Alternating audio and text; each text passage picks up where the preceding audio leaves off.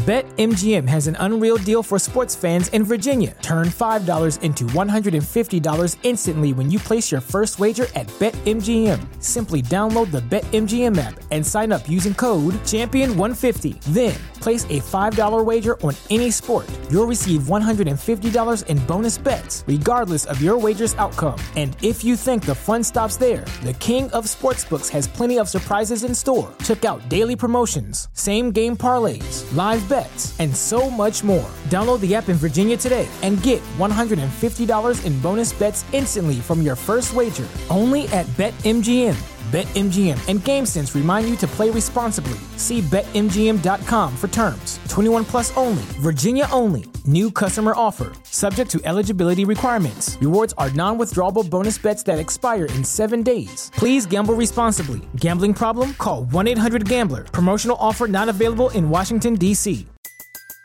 Everybody in your crew identifies as either Big Mac Burger, McNuggets, or McCrispy Sandwich but you're the filet o fish sandwich all day.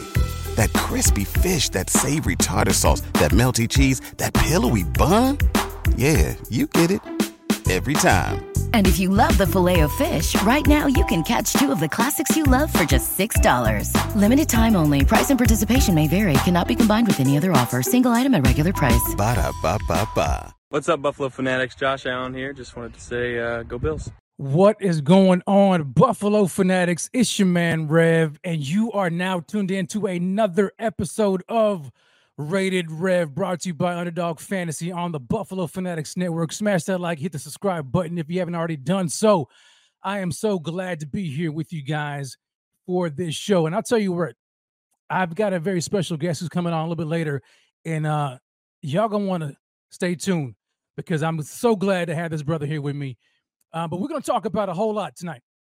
We want to definitely get into your feelings, your thoughts, your emotions about the Buffalo Bills and where they stand right now. And I'll be honest, it's been a disappointing season so far for the Buffalo Bills. I think we can all agree to that. We were all very hopeful that the Bills would go all the way this season. And I'm not counting the year off, but just as far as expectations are concerned, when we started the year, I think many of us felt like the Bills would go all the way this year. But as it stands right now, the Buffalo Bills are six and six and second place in the division behind the Miami Dolphins. And I'll be honest, I mean, they'd be lucky to make the playoffs. If we're being honest, the Buffalo Bills would be lucky to make the playoffs and that's a tough pill. That's a tough pill to swallow, um, especially when you consider the fact that they had such high expectations coming into the season. Now, the good news, though, is that the Bills have five games remaining on their schedule to change their fate. The bad news, however, is the teams that they have left to play have a combined win loss record of 31 and 25. Now, according to sharp football analysis based on team efficiency this season. The Buffalo Bills have the third hardest strength of schedule remaining in this season. Now they've played the second easiest schedule through week 12 and they sit at just 6 and 6 and are currently the 10th seed in the AFC. So the truth of the matter is they have absolutely nobody to blame but themselves. The schedule, though, I think at the beginning of the year for the Bills was there at the start of the season. It was there for them to really kind of get off to a good start. You know what I mean? To have a solid record, allowing them to struggle um, if they needed to along. I mean, you know, as they as they approached down the stretch, you know, this this this gauntlet of teams down the stretch. Unfortunately, though, the Buffalo Bills laid major eggs this season, dropping games to below average teams like the Jets, the Bengals, the Broncos, and the Patriots, if all please. Now, the Bills currently face the NFL's third most difficult schedule of opponents in their final five games of the year after a bye this week. They have to play three top six teams that include the Chiefs, the Cowboys and a rematch with the Dolphins again, with two of those teams on the road. They'll also make a trip cross country to play the Los Angeles Chargers, who I know their record may not show anything, but they have talent, and that's a good football team. So, needless to say, the Buffalo Bills have put themselves in this hole, and they're going to have to dig themselves out of it. And with five incredibly tough and highly important games left to go, the stakes could not be any higher. So, my question to all of Bills Mafia and to those who are watching and those who are listening, uh, who will listen via podcast format, can the Bills, with five games left, can the Bills make a run to save the season? Can they do it? We've seen in years past the Bills at the tail end of the year have been able to make a run. But the question is have they dug themselves in too far and too deep of a hole? And that's what we're going to talk about tonight. The Bills' path to the playoffs. What happened, ladies and gentlemen? What happened? The Bills are six and six right now. I don't think any of us anticipated or imagined they would be sitting at this current record right now. Second place in the AFC East. We spent, I don't know how long, it, probably all off season, listening to, you know, uh, uh, fans uh, throughout the division, Dolphins fans, Jets fans, etc., talk about how, you know, the Bills are, are, are not going to win the division. Um, we laughed at talks about how the Bills were going to be third place in the division behind the Dolphins and the Jets. Um, Dolphins fans were very confident going into the season. They believed without a doubt that the, that the Dolphins would win the division, and we, by by by many standards, we just kind of laughed at it all. But who has the last laugh right now? Who's laughing right now? The Bills are six and six. Um, I'm not trying to find a silver lining here. It is what it is like I mentioned earlier, they dug themselves into this hole and they're going to have to dig themselves out of it. When you look at the start of the season, week one, they lose against the Jets. How in the world that happened when you consider the fact that Aaron Rodgers left due to injury and they were playing against Zach Wilson, who has been benched numerous times this year? They lost that game. Then we look at this team and they went on a on a win streak and we thought that hey, you know this this this is the team that that, that we want to see. This is the team right here that the Bills are capable of being. They blew out the Raiders 33 to 10. I mean 38 to 10 in week 2. They followed that up against the Commanders 37 to 3. And then in week 4 against the division rival Miami Dolphins, who at that time were beating the brakes off of everybody. We went in there with the Dolphins, who I think just put up 70 points on the Broncos, and we completely decimated them, obliterated them 48 to 20. Bills flying high. Week five, we go overseas. London game against the Jacksonville Jaguars. I don't know if anybody felt like the Bills were going to win that game or if they felt like they were going to uh, uh, lose the game. Um, I was I was fairly confident in that game, but there were some things that happened that I didn't like heading into the game. Number one was how late in the week Sean McDermott took the team out there. Very late in the week. And I felt like um, that could bite them in the butt, you know. And then they were doing a lot of sightseeing as well. So I didn't feel like that was the right move. Um, whether or not I was right or not, uh, really doesn't matter because at the end of the day, the Bills lost that game and they looked awful. They looked awful. And at that moment in that game is where the wheels started to fall off a little bit here on the team. losses to DaQuan Jones and then Matt Milano. And then, oh, prior to that game, the Bills lost Tre'Davious White to an Achilles injury, lost for the season. And so by week five, the Bills lost three key starters to season ending injuries. And the Bills dropped that Jaguars game in London 25 to 20. Many were questioning the Bills' fate already at week five, wondering what they could do. How are they going to be able to overcome those type of losses to the defense? So they enter week six back home to face the New York Giants. Brian Daboll returning back to Buffalo. And again, for the second week in a row, they looked pitiful. The offense stumbles over themselves. The Bills got lucky, and I mean lucky, and escaped with a win 14 and 9. And one with many people would, would agree that Taron Johnson uh, pass uh, uh, interfered with Darren Waller and a would-be game-winning touchdown. And had the Bills lost to the Giants, I think the pitchforks would have been out at that moment. But the Bills escaped with a victory, a narrow victory, 14 to 9 against the Giants.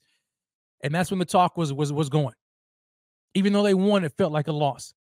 So then you got week seven at New England. Terrible team, terrible offense, Macaroni Jones. And what do the Buffalo Bills do? They lay probably one of the worst losses of the season against a team that had no business, none, hanging in the game, let alone winning. And the Bills lost to the New England Patriots 29 25. And I don't think I can ever forgive that team for that loss ever. When you look at how bad the Patriots are and how bad they were then, we made Mac Jones look like a pretty decent quarterback. And I don't care about the injuries to the defense. That makes no I, I don't care whatsoever. The Bills' backups should have handily defeated the Patriots. Handily. They dropped that loss to the Patriots 29 25. Then week eight, against the Tampa Bay Buccaneers. They're at home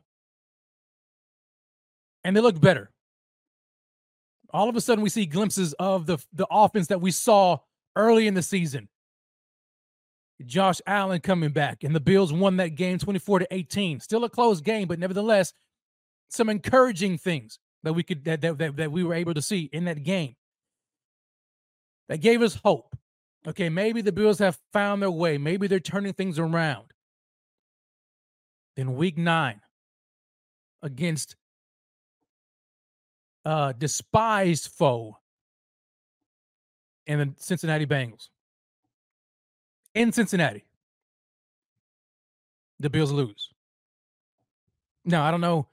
Many people thought that the Bills were going to win that game. Um, they lost. And they lost that game 24 to 18. the Bills would go on a two game losing streak following that game against the Denver Broncos on Monday Night Football. Of all people, they would lose the Broncos 24 to 22. The offense again looks bad. Questions galore about Ken Dorsey and the offense and whether or not he needs to stay or go. We're surrounding this team. National media were all over the Bills and this offense, Sean McDermott and Ken Dorsey and Josh Allen. And the season was kind of in the balance. And what did Sean McDermott do? He finally cuts ties with his offensive coordinator, Ken Dorsey. Says enough is enough. Many thought that it was a scapegoat. Others thought that it was the right thing to do. Needless to say, Joe Brady becomes the offensive coordinator for the Buffalo Bills on an interim basis and in week 11, the rematch against the New York Jets at Highmark Stadium, we saw the Buffalo Bills offense that we wanted to see. And they won not by a close game, but by remarkable fashion, 32 to 6.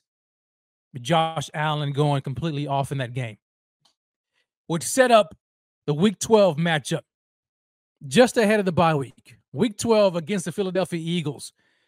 Again, a tough, tough game against the Eagles on the road in Philly. And I tell you what, throughout that game, that was probably the game of the year. In my opinion, that was a heavyweight match. Toe to toe, blow for blow. Say what you want. I mean, I know people were talking about the uh the referees and all that kind of stuff. And yes, it was a poorly officiated game. But the Bills had plenty of opportunities to win that game. Plenty of opportunities. And they squandered them away. They allowed Jalen Hurts and the Eagles to make adjustments in the second half and to come back in that game. And Josh Allen did his thing in that game. And many would say eh, Josh Allen actually won that game, only to end up going into overtime because the defense could not make a stop. The Eagles punts, I mean, kick a 59 yard field goal to send the game into overtime. And the rest is history, right? We know what happened. We know what happened. Eagles took the field. Bills lost that game. Many would question a lot of the, a lot of the, uh, the calls and the and that that Sean McDermott made in that game, especially at that particular moment in overtime. Some of the defensive calls and the plays and the being the, the conservative nature that we've seen Sean McDermott coach his team in crunch time and and and, in key moments of the game. And the Eagles marched down the field on a terrible call by Sean McDermott, zero blitz. But Jalen Hurts runs it in for the touchdown. Eagles win 37 to 34 in overtime. Here we are, the Buffalo Bills sitting at six and six at the bye week. And we're asking the question what happened? What happened with these Buffalo Bills? How could they get to this place? They had high expectations. We had high expectations.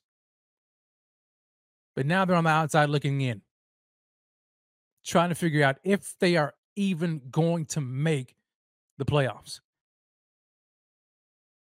A lot of questions. Am I right? A lot of questions about this team, about what went wrong. A lot of people are talking about Sean McDermott. Sean McDermott and whether or not you trust him going forward, not just this year, but I'm talking about in the future. Is Sean McDermott seat hot? Um, you know, uh, we talked about Josh Allen and and and and is Josh Allen being restrained by by Sean McDermott? I mean, is there could there be an opportunity, a, a, a possibility where we see Josh Allen's career being wasted because of Sean McDermott and his conservative nature and coaching at the highest stakes in the biggest moments of games? That's a question that not only am I posing to you all in the chat, but it's a question that I want to ask my guest. And he's been patient, so I'm going to bring him on right now. Ladies and gentlemen, do me this favor. Drop some fire emojis right now in the chat for my man, the host of the Overreaction Buffalo Sports Show, on the Buffalo Rumblings Vidcast Network. My brother from another mother, the voice, Joe Miller. What is going on, Joe? and how are you feeling, baby? Good. I'm doing good. It's uh, I'm gonna need this week to recover from everything that we've watched uh, through the first 12 games of the season, right? So th- this is a nice oh. week to just kind of settle in, taking some football tomorrow and, and Monday and just kind of just allow my body to, and my heart to relax. Like let's just let's just get some of the bad juju out of here, right? So oh, no doubt, man, no doubt. Like like I don't know. I, that Eagles game, and I'll be honest, Joe, like I at the beginning of the year when I saw that schedule and I saw the Eagles game, I, I penciled in a loss. There was no way I thought the Bills were going to win that game. Mm-hmm. But you know, as as the season progressed, and when we started started to see, especially like like the last few weeks, and we started to see what Joe Brady was able to do with the offense, I kind of got, I got my expectations kind of rose a little bit, and I was like, you know what, man, I think this team can win. And I went on my show um, just before that game, and and I gave the Bills a victory. I felt mm. like the Bills could win that game against the mm. Eagles, mm. and um, they went out there in it, and early in that game, it looked like the Bills were about to open the floodgates. Yep. And some things started happening in the first half.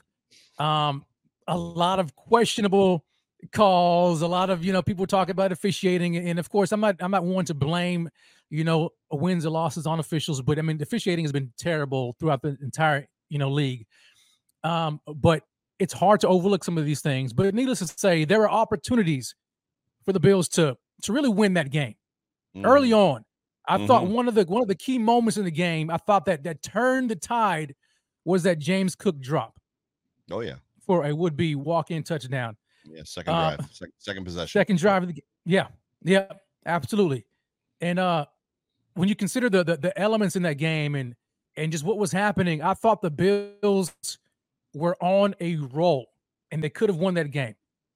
Second half comes, Mm-hmm. Bills have the lead, and uh, all of a sudden, man, it's like, and we've seen this before, right? The Eagles, you know, this is kind of what they do. They're they're they're they're uh, you know they they come back in the second half. We saw them mm-hmm. we saw them do it against the Chiefs. You know, it's just what yep, they yep. do.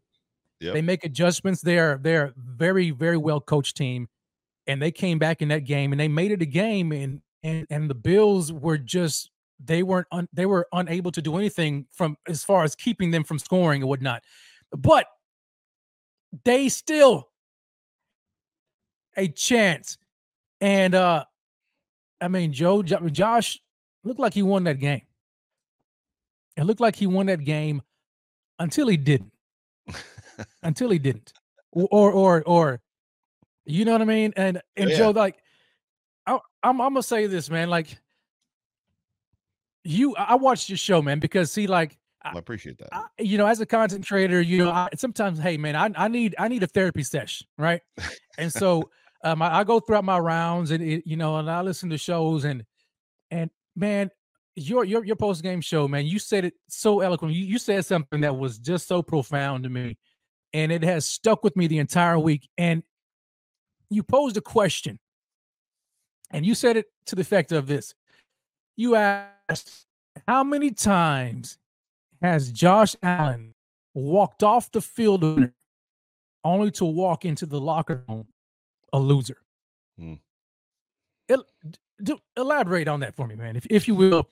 Um, elaborate on, on that point and uh, to all listeners right now, just, just, just let us know what you mean by that and really where that came from. So, I mean, for for me, there was just a there was a measure of familiarity right? So there was there was a there was a degree of familiarity in what we watched happen. So the Buffalo Bills go through the first half of that game and they overcame a tremendous amount of things that weren't necessarily their fault to get them in position to be up by 10 at halftime. Uh, and then the second half happens, right? Uh, the, the Eagles offense, as you said, makes adjustments. The Bills defense does not. The Bills still are maintaining a lead. And then we just watch that lead evaporate as the Bills defense basically allows 30 points in the second half of that football game. But even still with that, Josh Allen and the Buffalo Bills offense go down the field and they do exactly what they need to do to put the Bills in a situation where Josh Allen, right? They're in they're in the driver's mm. seat. All they just need the defense to make a play.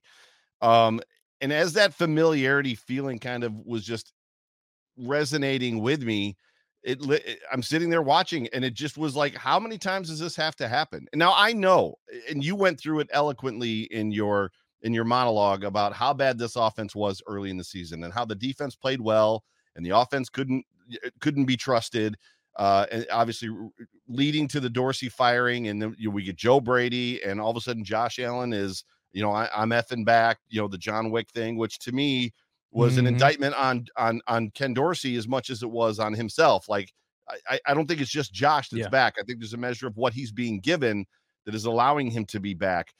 But it just it just basically came up out of me. Like, how many times does, does this have to happen? And I literally wrote in my notes, how many times does Josh Allen have to walk off the field a winner and walk into the locker room a loser? We know that it's happened twice this year. We know that it happened Yep. against the Cardinals in the in the Hail Mary game. Uh, we know that it also happened in the Chiefs game twice. So that's five right there. Mhm. And there was a measure of hyperbole when I said it because even in my show, I said, "Is it is it two times this year? Is it five times that we know of? Ten times? Fifteen? Like how many times does it have to happen before it gets to the point where it's unacceptable?" Um, and I had the opportunity. The gym that I go to, there's a, a Canadian professional football quarterback that actually works out. He lives here in Buffalo, and I asked him. I was like, "At what point like where are you at when it's like I've done my part, I've done my job, and this isn't a one-off. It hasn't happened a couple times. Like it, it happens. It's getting to the point where I think even the offense is is feeling it. And he's like, well, at some point in time, he goes, if I'm the quarterback, if I'm Josh Allen, I'm probably going to the owner and having a conversation. And I want to Mm. pump the brakes a little bit because a lot of my show, as much as my show is entitled the Overreaction Show, I don't overreact a ton. We as Bills fans, as Bills Mafia, overreact. My Yeah. show is about just bringing the emotion, which Rico does very well too. So Rico is is probably the king uh, of of just bringing you how he felt during the game and how he feels post game. And I do a very similar thing. Um, but even with that overreaction, you know, if, if we paint the re, the realistic picture, you know, Josh Allen has lost 38 games in his career. That's it, 38. Mhm. Uh, and that's if you include 2018 when the Bills went six and 10. He's lost 28 games since 2019, the first year he went to the playoffs. If you remove those two years, he's won or he's lost, I think it's uh 21 games and three playoff games in that time. So it's not like he's lost a ton of games and the defense has let them down an immeasurable immeasurable amount of time. But Right. there's just a familiarity about the way this feels, where Josh Allen does what he's supposed to do, and then the defense doesn't. And then you just get it's infuriating when you have the conversations afterwards, bro. You know what I'm talking about because you're having you're you're at the water cooler, you're wherever you're at, you're at the family's house for Thanksgiving. It's like, yeah, but Josh Allen threw an interception, and it's like, oh my god, like really? That's where we're at on this. Josh Allen threw an interception, so the whole game is Josh Allen's fault because he threw one interception. Like, Right. Right. Give me a break. So yeah, that's It's where nuts, that kind of came from. It's nuts. It's nuts. Yeah, it, it's it, it really makes no sense. I mean, when, when you think about it, and and and it's sad though because and and and I can kind of, I mean, I feel for the for a lot of the fans because they they they they've they've they've kind of asked this question like like you know are we are we going to see Josh Allen's career get wasted, you know, be, behind you know a coach who who who has for you know like like you mentioned a handful of times five times lost the game Yeah. when he's won it. Yeah. You it's know, probably like- more like, than five. It's probably more than five. It's just five that I remember. Right, exactly. So like, it, Right. and, and that's what makes it even worse. And so, Right. so it's like, at what point is is is enough enough? You know, like how much can you expect Josh to do? Um, you know, we talk about Superman Josh, and and, and we need Josh. You know, call him the Winter Soldier, and and Yeah. and and him coming out and, and taking the team on his, on, you know, on his back, on his shoulders, and winning these games. But like, he's handcuffed in moments like these in the big games that we that we talk about that we've seen where he has gone toe to toe with Jalen Hurts, gone toe to toe with Pat Mahomes, won the game, you know, had the game winning, you know, or supposed to have been game winning drive.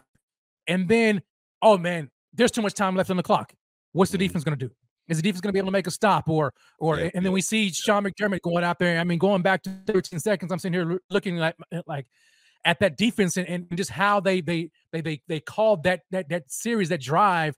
And, and we even hear, um, we heard, you know, uh, uh, uh, Kelce talk about it like, like, man, I can't believe it that they left us with that much space and, and it was just pick, Mm. it was just pitch and catch. It was too easy. And I Mm. remember watching that game vehemently, like saying, like, like, like, man, why are you guys so far off the line of scrimmage? Get back on. They're just trying to get in field goal range to tick. And and here's Sean McDermott trying to protect the end zone. Like, like, are you serious? It was it was highly infuriating. I don't, I don't mean to bring that back up because you know, uh, uh, um, you know, for the most part, you know, I would like to believe that that wounds have healed, but uh, as you can tell, mine c- hasn't quite healed yet. But No. but we see, we see this happening over and over and over again, and we thought things would change, and so he fires, or he doesn't really fire. Um, Leslie Frazier decides to take a year off, right? Yeah. Yeah. Yeah. quote unquote. And uh, And so Sean McDermott takes over I the liked, defense. I, and- I liked, hang on, I liked Les, what Leslie said. So Leslie said, with everything that was going on and with everything that happened with Damar, I just needed to step away. Which to me, there was some to me there was some relevancy that that rank because I mean, if we put our back Yeah. in back put ourselves back in that situation, I mean, the world stopped in that moment. The world, like when they cut back from Absolutely. commercial, and I don't mean to, I don't mean to tangent on you, but when when, when they cut back from Yeah. commercial and Josh Allen's in tears and all the teams in tears, that's the moment you knew, like everything that you had ever feared was happening on that Yeah. football field. A man was dead, right on the football field, like because we've all Yes. probably thought that before. What if somebody ever died in a football game, right? What would happen? And here we Mhm. are. So I, I respect what he said, and I believe him. I, I just want to say that that I believe Leslie Sure. did step away because he needed to just separate himself kind of from everything that happened last year because there was a lot. But anyway, go ahead. Yeah. you you, you were rocking. So yeah, no, no. It, I mean, it, I mean, it was it was a lot. I mean, and and and just to kind of piggyback on the um, on your on your point there. I mean, it it that moment showed us that that life was bigger than football.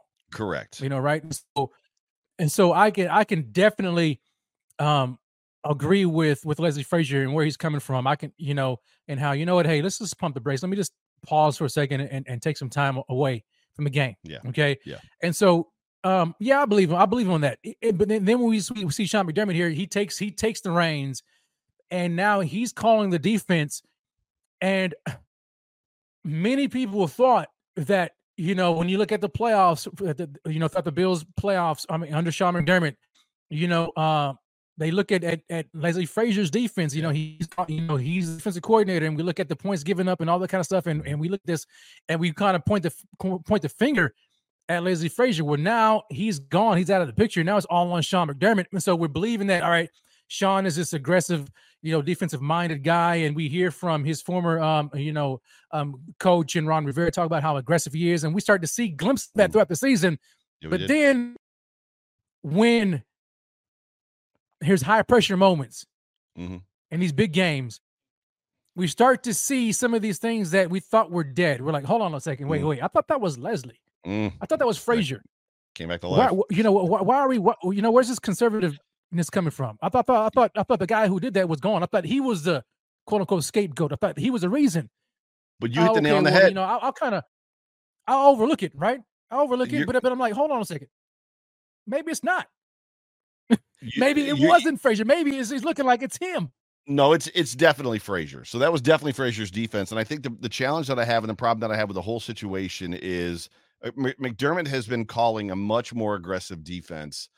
Uh, and this defense has been playing lights out. Early in the chat before the show started, people were like, "Oh, you know, how can we expect them to win? Missing Daquan Jones, missing Matt Milano, missing Trey." And the reality is, is this defense isn't far off from where they were when they started. So Linval Joseph is doing a fine job. The, the- Mhm. the, defensive line is getting after it. And I know people are upset with Von, and, and I don't want to talk about the stuff necessarily right now about Yeah. Von, but just Von in general.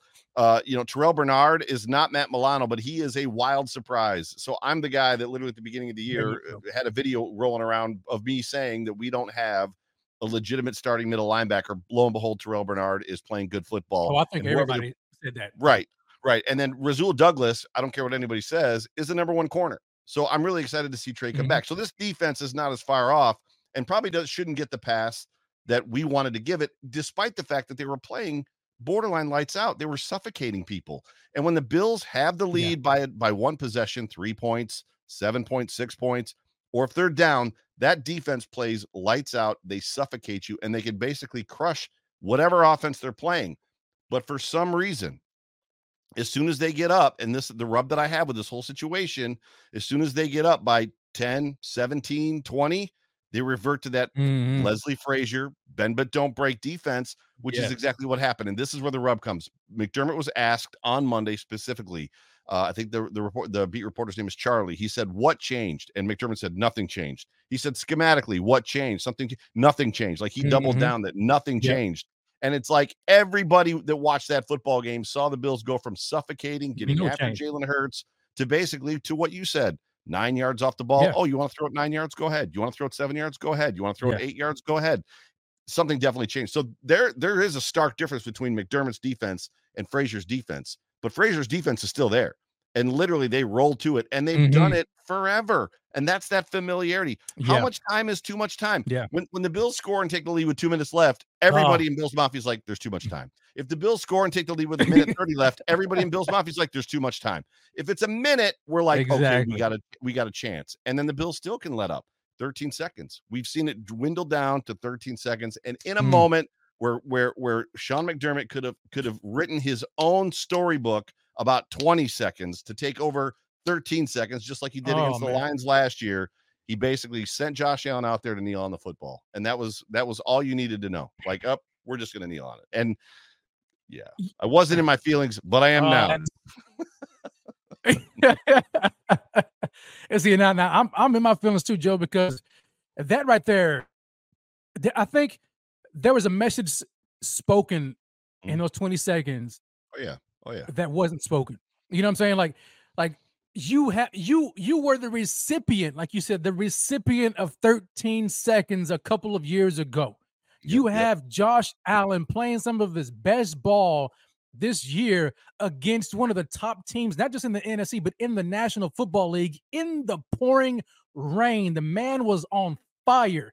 And with 20 seconds year. left to go. You did it last year yes. against the Lions on Thanksgiving against against the Lions. Exactly, they did it against the Lions, and so you have that as a reference. And with 20 seconds to go, you decide, you know what? I don't trust my. I'm not. I'm not willing to trust my quarterback. Now I get it. People will say, "Well, Rev, they only had one timeout left." Okay, well, whose fault was that? Because if we go back, he wasted a timeout trying to. What is this? 1980, trying to ice the kicker. But Rev, when Josh threw an really interception. Work? Rev Josh threw an interception, so oh come on now. Josh's fault. He, it's it's, it's got to be Josh's fault because he threw the interception. I mean, he he. I mean, he's, he's the interception king. Regardless, regardless of the fact that the defender came off of his man and made an incredible defensive play, yeah, you know, it's still Josh's fault that he threw an interception. It's all every that whole game is and it's his fault. It's his fault. And coach didn't trust him again. The coach was like, you know what? Hey, I'm not going to put the ball up in the air 20 seconds ago. I don't trust my quarterback to not make a mistake. So let me just kneel it out. But at the and, end, at the end, of, at the end of the day, Josh, uh, technically, this game won that game twice too, right? So I mean, they had to well, kick he, a tying, game tying field goal, right, at the in the last seconds of the in the waning yep. seconds of the game, and then Josh Allen drove the field. And yes, we all know about the the parting of the seas. That you know, uh, Ghost Davis went out and he threw the ball in. Yes, I called him Ghost Davis. Mm. Ghost Davis went out and he he he threw it in, but then they kicked a field goal and took the lead. Josh did his took job. And then what happens? The defense lets he walked again. up the field a winner and eight yeah. yards, nine yards, 12 yards, eight, nine, whatever, bang, straight down the field. And then everybody saw there what happened after that. I think that was also very telling. Uh, just hearing one of the one of the Philly players talk about the fact that when yeah. they lined up in that defense on the last play that Jalen Hurts walked off on, they it was cover zero they and they knew it. They were like, oh my gosh, like regardless of what the call play is, if the defense shows us that look, we know exactly what's going to happen. Jalen's going to run it in or just take off. Mm-hmm. And that's exactly what happened. And the fact that McDermott doesn't know that tendency, doesn't know that in that situation that that's exactly what's going to happen is probably more it's problematic. It's problematic. Yeah. It's, it's problematic. It's, it's problematic. That's exactly what it is because you're supposed to be this, this top flight defensive minded guy. And the Eagles said, "Look, this is this is a staple play. This mm-hmm. is, I mean, you can look at countless tape after tape after tape, eh, game after game after game, and you can see them running that play, that play. all the time. And for you as a head coach to sit there and say, in that moment, let me just call a zero blitz. That's right. what I'm gonna do. I'm gonna call a blitz in this moment here, and uh, yeah, the blitz is gonna work. It's right. gonna work. Right. And I mean, where was your film study? You know, and I get it. We we can we can blame we can try to blame execution. We can try to blame you know Micah Hyde for you know for for for being out of position. But that play should never happen. And see, and here and here's my gripe too, because coaches oftentimes want to talk about execution and they almost want to lay the lay the blame on on players oh. for their lack of execution mm. far too often. Mm. When, in my opinion, and I'm no football player, but in my opinion, I mean, it's not our fault that we don't execute a bad play. You sure, know, sure. you're the one calling the play, and this play is not going to work. Yeah. The offense knows it's not going to work, but you're still calling this play and you expect us to execute it when it's not going to work. And so, like Sean McDermott, he has to take some of the blame and he has to take accountability. But, but the problem is, as a defensive coordinator, he's not firing himself. And so No. So who who else who who else does he have to look at? You know, like he's he's not gonna he's not gonna say, you know what, I'm gonna give the, the job to you know B- Babich or or or, or uh, uh, Washington. You know what? You, you know, I'm, I'm firing myself. I'm relieving myself of defensive co- coordinator duties. You guys call the. He's not going to do that. So Yeah, yeah. th- it's it's an issue, Joe, and and, and it's it's highly frustrating for me watching that happen. Sure. You know, far too often. You know, and we have to rely on on Josh. You know, to do his job, and he's done his job. And and and like Jeff King says, and I appreciate Jeff coming in with the super chat. Jeff, he says, "Yo, the Winter Soldier should not be a weekly thing. It should be smashed glass when needed, and he's needed too much." Uh, and he gives out give a shout out to you, Joe. Uh, Rev Joe, good to see you. Yep. Um, I, I I agree with Jeff, man. It's like like the Winter Soldier, Josh Allen. He shouldn't have to be coming out of the the phone booth. You know what I mean? Uh, well, there's, every well, there's single a week. difference. There's a difference. There's a difference, and and you know, and again, hot take Joe, right? Overreaction. You know, week one against the Jets, he threw three senseless picks where he just got frustrated and just got impatient, and and the proof of that statement and the proof of that theory that we all had that it's just Josh getting impatient and the Jets setting him up to get impatient is the fact that when they played the Jets a second time and throttled them, uh, Mm, uh, yeah. Saleh literally came out and said Josh didn't get impatient. We we baited him into trying to stretch that out and putting him in a situation where he would basically just make a mistake, and he didn't do it this time, which just proves what we all thought that Josh was forcing the ball when he didn't need to. And I'm the one that said maybe letting Josh be Josh all the time is a bad thing, but there's a measure, there's a balance in there between Josh Allen that has to take over a football game and still letting Josh kind of be Josh, right? And I Mhm. think what we saw against the Eagles wasn't necessarily Winter Soldier Josh. I think that was just who Josh Allen is. And there's a difference Yes. between Sugar High Josh and Josh Allen being the Winter Soldier, and then Josh Allen being Josh, and then just you know a guy that's kind of neutered and you know is Mhm. being forced to to make throws and forced into play calls that aren't really that don't fit who he is, which we saw Ken Dorsey. So he's got now a play caller that we all believe kind of understands who he is, understands what he wants to do. Uh, Mitch Morse said it best right right the day before Dorsey got fired, which was you know in situations like this, we got to go back to what we're good at and realizing what we do well, and then start focusing on those things. Dorsey's fired, and all of a sudden they're doing all the things that went well. So who knows Yeah. what happened behind closed doors? All that to say this. I don't need Josh Allen forcing footballs down the field when the game is close, when you've got a lead. There's just no reason for it. Mhm. But for Josh Allen to play like he did against the Jets, to play like he did against the Eagles, that's who the kid is. Let him go ball. Let him go play, right? I mean, he knows how to protect himself. Just let him let the kid play football. And I was, you know, mm, man, I, where were you at on the whole idea of not letting him run because you wanted to save him? You wanted to save his career. Were you were you there?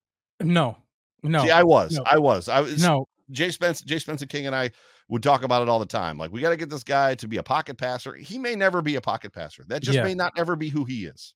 Now I was somewhere in the middle. Like like I I, agreed with it, that that Josh at times he took unnecessary hits. He did he he made unnecessary decisions when he was running the ball, like like jumping over defenders. Like I mean, we saw it against uh I mean this year. Who who was it? Um um early. I think they were they were kind of near the goal line, and and Josh decided to try to leap over a defender, and he got you know like like set down. I don't know if it was I don't know if it was early against the uh, against the Raiders or or what, but anyway, he he did that. I'm like, twice. I think it's happened twice this year, but not, not at Yeah, the goal line like- twice, but once at the goal line, once once against the Jets as well. I'm pretty sure it happened. So yeah, Yeah, so so it's so to a degree I could understand I can understand the need to try to say, hey Josh, you know, slide, okay? Mhm. You don't need to do that. I mean, and this this is this is when you can see the Winter Soldier, right? Like when the when you need to win the game, and we're talking about in the playoffs and postseason, and this is you know games on the line. You need then you go ahead and do that if you feel the need to do it.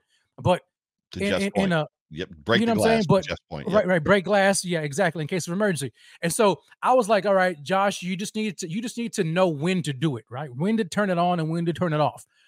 Um, but at the same time, you can't restrict him from who he is. And I think the mess I think the messaging from from Ken Dorsey may have just kind of messed with him because we we've heard the message in, in Ken Dorsey used to say it all the time. It was you know play smart, not conservative.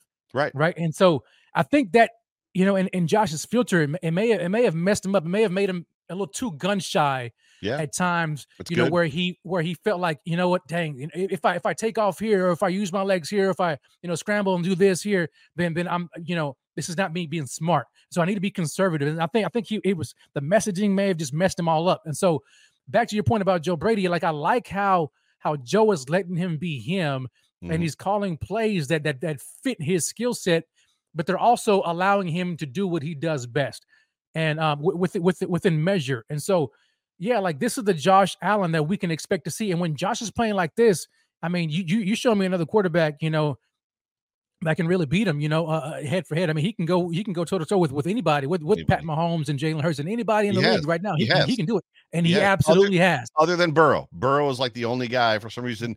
For some reason, Zac yes. Taylor and the Bengals have the the Bills number. They just do. I, they know how to play us.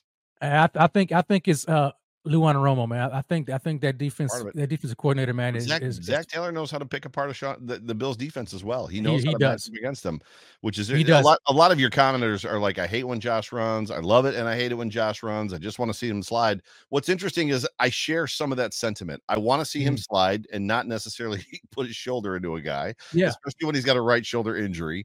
I don't want to see yes. him necessarily go head first unless he needs to. I don't always want to see him run in the middle of the field unless it's amazingly, unless I'm on the couch screaming, run, because there's nobody in the middle of the field. Sometimes he just runs, but on the goal line, yeah, he is a he is he's a, a weapon, weapon, man. On the goal line, almost like no other quarterback. Like there's mm-hmm. there's it's one thing to have a quarterback that can run it in, Jalen Hurts, Pat Mahomes, Obviously, yeah. you know, Lamar Jackson is all worldly when it comes to this stuff. There's something about what Josh does to defenses. It almost paralyzes them when he's a threat to run inside the 10 yard line towards the end zone because they know it's coming mm-hmm. and they know they can't stop it, which puts they them on their heels it. for everything else that's going to happen around them. It's there's right. a, there's a with Lamar, it's almost like he's going to run, right? With Jalen mm-hmm. at times, like he's going to run. We know. Right. With, with Josh, I think defenses you are like, I don't know what he's going to do. I just don't want him know. to run. I don't want him to run, right? And then he and then you're yes. not sure, and it puts you on your heels. But it's yeah, it's it's it's but it's definitely tough. But let him run, just let him go. But then, but then, and then we, I mean, we heard Leslie Frazier say the same thing. You know, uh, you know, in the podcast, um, I, I think a couple weeks ago, he was talking about it, and this is before. I don't know if this is this was before they i mean they they uh they they fired ken dorsey but they were talking but he he had made mention of of josh's legs and and that, that, no the question was posed to him like how would you defend josh right now if, if you're defending him how would you defend him and uh and and and and he was he was he basically said he look look i mean uh, josh right now what makes josh dangerous is his legs mm-hmm.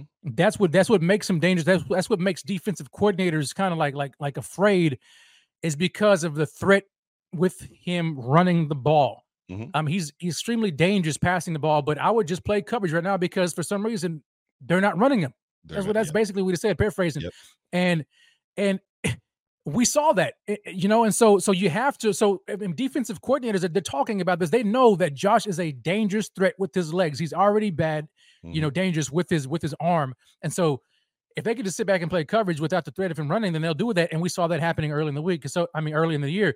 But now that he's starting to incorporate more of his skill set now and running the ball more, it makes him all the more dangerous, and it brings that that fear factor back in, yeah. uh, um, in, into teams. And so. Yeah yeah, Josh, uh, you know, he just needs to keep doing what he's doing.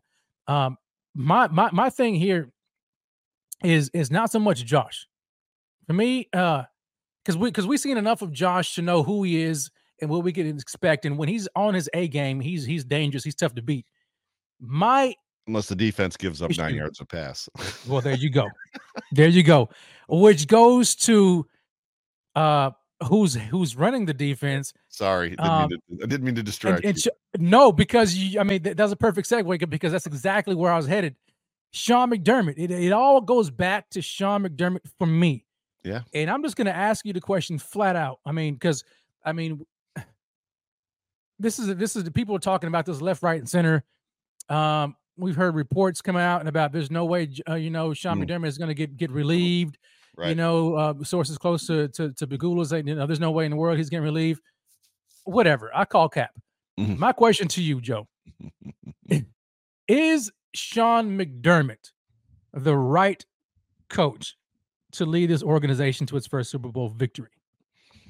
Uh so there's there was an alarming stat that came out and I saw it on Twitter. I don't know, I don't remember. Not that I don't know. I don't remember who posted it. It was just you know thumb scrolling through Twitter and saw it and I was like, huh, the things that make you go hmm. And this mm. was one of those things. There was a so a, a, tweeter out there, somebody on Twitter out there uh, that is respectable. Again, I wish I remembered exactly who it was, and it might be somebody, one of the content creators. It could be somebody in the comment section. I don't know, but they said literally, uh, they had a stat that said uh, no head coach and quarterback combo has ever won a Super Bowl mm-hmm. after being five years together if they haven't yep. won it already. Yep. And I was like, oh, in history. in history. In the history of the and NFL. I was just like, oh, that's that's not a great that's not a and, and as as and I'm I'm the king of the phrase stats only matter until they don't. So like I'm the guy that says on Twitter because we've got so many content creators are about the stats and it's all about the stats. Yeah. DVOA this and DVOA that and you know Josh Allen and this many times and this defense and in this situation and it's like yes. stats only matter until they don't. Josh Allen put up 400 yards of offense on his own and lost a football game. They're the first time. There, mm-hmm. there was a 39th team to put up, yeah. I think, over 500 yards of offense, score four touchdowns, and something else, and lose. It, it was the first stats. The first time ever. Yeah, stats only matter until they don't. And this is one of those situations where maybe this stat does matter. Like if it's if it's never happened before, there's an aspect of like. Maybe we need to make a move. And then it and then it, tur- it turns into all the yeah butters. Yeah but who are you going to get? Yeah but what are the chances mm-hmm. of this? And it ha- yeah. and it and it has happened. Uh, you know head coaches have moved teams. You know eh, ted or jon gruden went to the bucks and won a super bowl with tony dungy's football team right? Just because mm-hmm. of a couple small tweaks and a couple small philosophy changes. Yeah. it does happen. Uh so so don't think that it doesn't happen. Um the question is who? And there's an aspect of like with josh allen i feel like there would guy there'd be guys lining up. The Bills could make a trade for somebody. Absolutely. We've heard rumors Absolutely. that Sean McVay has wanted out of LA for years. Trade for Sean McVay. Would you give up a first round pick to bring Sean McVay to this football team? Yeah, without question. With, without, without question. question. But at the end of the day, he ain't going anywhere. That's that's the, the the fact of the matter is is he is is approaching if he's not already he's approaching being the winningest coach in Bills history. He's not going anywhere. Like Josh or Sean McDermott's not. I, I unless some to to me and i and, and you can answer this question if you if you miss the playoffs to the steelers the browns and the colts you deserve to be fired if josh allen is your quarterback in my opinion. You've colossally done something wrong during the season. That is the browns are on their fourth quarterback right? The the, the colts are on their second quarterback and they're now going to have a backup running back which these are all also conversations of how the bills could make the playoffs. But if you miss the playoffs to the to the browns to the Steelers. Kenny Pickett is horrible. He's a garbage quarterback. And then obviously, everybody in your crew identifies as either Big Mac Burger, McNuggets, or McCrispy Sandwich. But you're the filet fish Sandwich all day. That crispy fish, that savory tartar sauce, that melty cheese, that pillowy bun. Yeah, you get it every time. And if you love the filet of fish, right now you can catch two of the classics you love for just $6. Limited time only. Price and participation may vary. Cannot be combined with any other offer. Single item at regular price. Ba da ba ba ba. The Colts, in my opinion, there's conversation about whether or not you should keep your, your job, about whether or not you were the reason. Because there's a philosophy that I'm working on, and I apologize, I'm taking up a bunch of time. No, no, go go ahead, man. There, there's a, there's a there's a theory, a philosophy that I'm working on, and I don't even know how to put it into words because I'm not Bruce Nolan. Like I'm not one of these super smart dudes. But yeah, you can be in a football game as a player, and you can be an active participant in losing a football game. You can make a mistake. You can drop a catch on a wheel route that's a touchdown James Cook that turns into mm-hmm. two, two, you know, two two false starts and then another missed pass and then another problem on special teams, right? Like you can be the domino. You can throw an interception. You can fumble the football. You can be an active participant. You can miss a field goal that's the game tying or game winning field goal. There's also people that get to be inactive participants that can help you lose a football game. And that's who your head mm. coach is. Your head coach making bad decisions is an inactive participant in the game that is causing you to ah. lose a football game and the players can't overcome it. And at what point in time at what point in time is he making enough mistakes over and over again the same mistakes where even the fans have familiarity? And dorks like me are saying how many times does josh Allen have to walk off a football field a winner to walk to the locker room a loser before somebody Yeah. says this has to stop? Yeah, absolutely. And, and, you know, and then you got guys like like Rico talking about leave Sean McDermott alone, buddy. love Rico. so so I mean, you you have you have a he's not wrong he's not of- rico's rico's not wrong he's the og He's Oh, I'm gonna right. call Rico out, man. I'm gonna call right. him out. He's not So- wrong I mean, it, it's almost split 50 50, you know, with people who, who want to see Sean McDermott fired and those who want to see him uh, remain. Here, here's here's where I, where I land on all of this. Um, and I liken it to this. So there is there is um, a possibility that a coach, just like players, can have a cap, a ceiling, where they can be limited in certain aspects. Hundred percent. Um, and and they can have you know a certain DNA. Like this is what they're known for. This is who they are, um, and they're comfortable within their space. So, say for instance, if I'm a, you know, we're talking about building a house. You know, you have you have those guys. You know, you have you have your specialties. You have guys who who lay the concrete. You know, you got you have guys who who do the plumbing. You have guys who who you have electricians. You have all that, right? Um, and then you have finishers, like the people who who go in and they and they inspect the house and make sure everything's okay. And they and, then you have the guys who actually come in and, and stage the house so that way the house is ready for sale. Okay, you can have a beautiful house all you want. Talk about it. You, about you can have a beautiful house. All you want is is perfect, is great, looks amazing, can be ready to sell, but without proper staging, without Mm. that designer, that, that that person to come in there and say, okay, let me just go ahead and add this and add this little detail here and there and make it livable, make it look like what somebody wants it to look like, it could sit on the market and not sell, even though you have a, a wonderful house. Yeah. And so my thing is this. Sean McDermott might be just good at doing something, and that something could be just a culture guy. He could be be great at bringing. I mean, you know, going into a team where the team is hasn't won a you know a playoffs for so long, and they're in need of a culture change, and and he's a great guy to come in there and change the culture and bring the team back up to to to winning status and get them get them there. Yep. But yep. as far as but as far as finishing, as far as staging the team to win the Super Bowl, he's just not that guy. You know, you got to bring in a designer. You got to bring in somebody to come in here and actually stage the house right. Who can What- who can build on the foundation and sell it. That's where I think Sean McDermott is. what you're speaking to is the fact that playoff wins are a coach stat. So like like as much as you know we hear that the wins are not a quarterback stat, Mm. and by and large they're not. Even though I feel like losses are kind of a quarterback stat. If you got a bad quarterback, you're going to lose football games. Period. In the story. Sure. Meanwhile, the quarterback it's not a quarterback stat to win games, but wins. You know, a winning quarterback. Uh, Peyton Manning winning. You know, at the percentage that he won at with the Colts, and then getting hurt, missing a season, and that team going one and fifteen says something, right? Like there's an aspect of like when a team loses its quarterback and they, and they tank.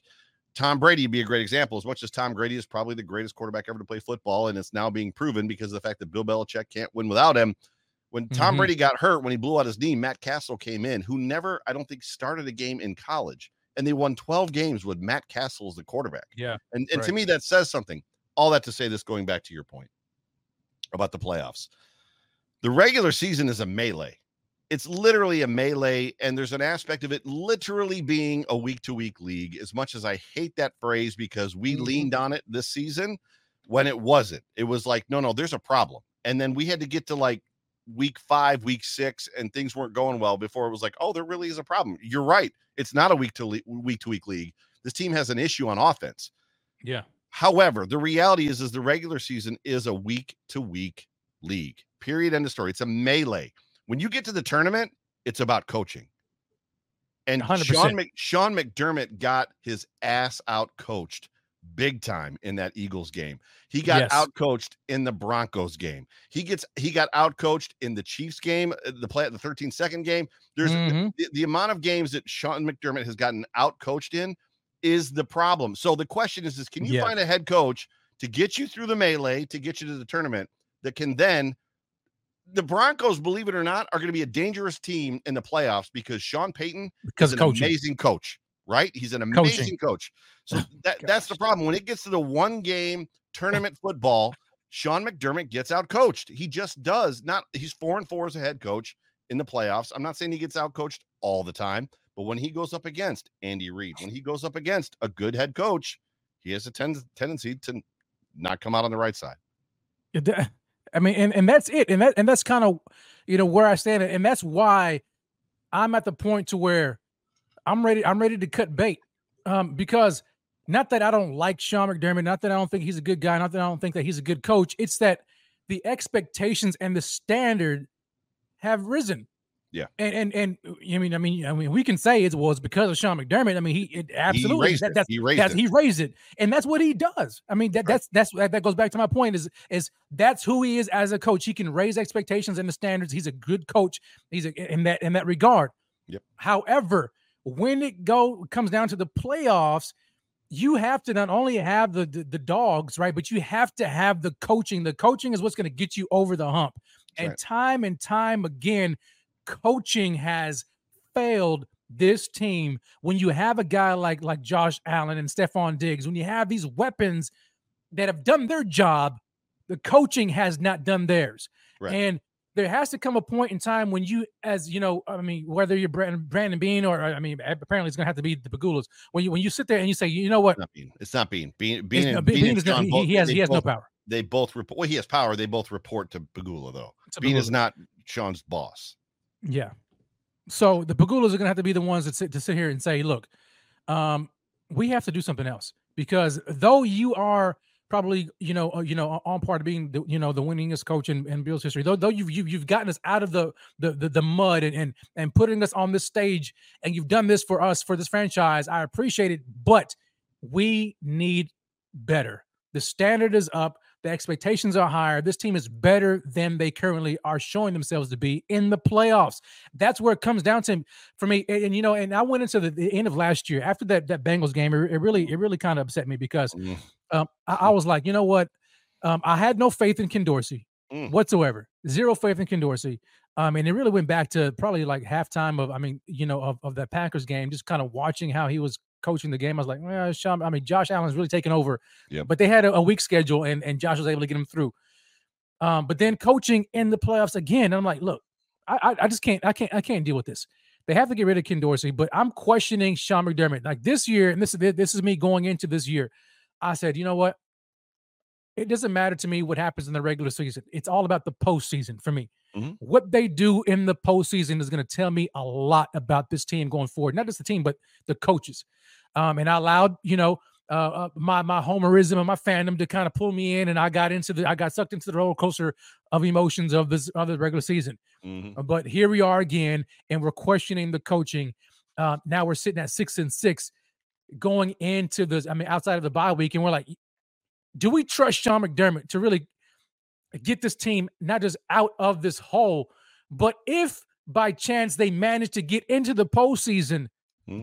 like how many of you all out there right now are going to be sitting here waiting for the moment when Sean McDermott drops another egg in the postseason? Like, at what point is it is it is enough enough? Well, the- hard part is Enrico had a good statement in the comments where he said, "Look, if they lose the next five in a row, we can have a conversation about firing Sean McDermott." Well, that's it's not really a fair comment. It's a good comment. Yes, if he if he loses the next five in a row, there probably is a real conversation at One Bills Drive about whether or not Sean McDermott is going to remain the head coach of this football team.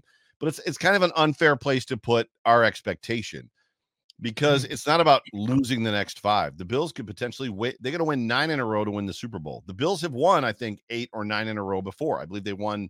I I, I want to go back to my my Corey Bajorquez jersey, and I believe it was oh, nine and zero oh in the boho before they lost, or, or they were getting ready mm-hmm. to. I think they went eight and zero. They lost the Yeah. ninth game or something like that. But regardless, they've gone on long stretches like this before. But to your point, it's exactly right.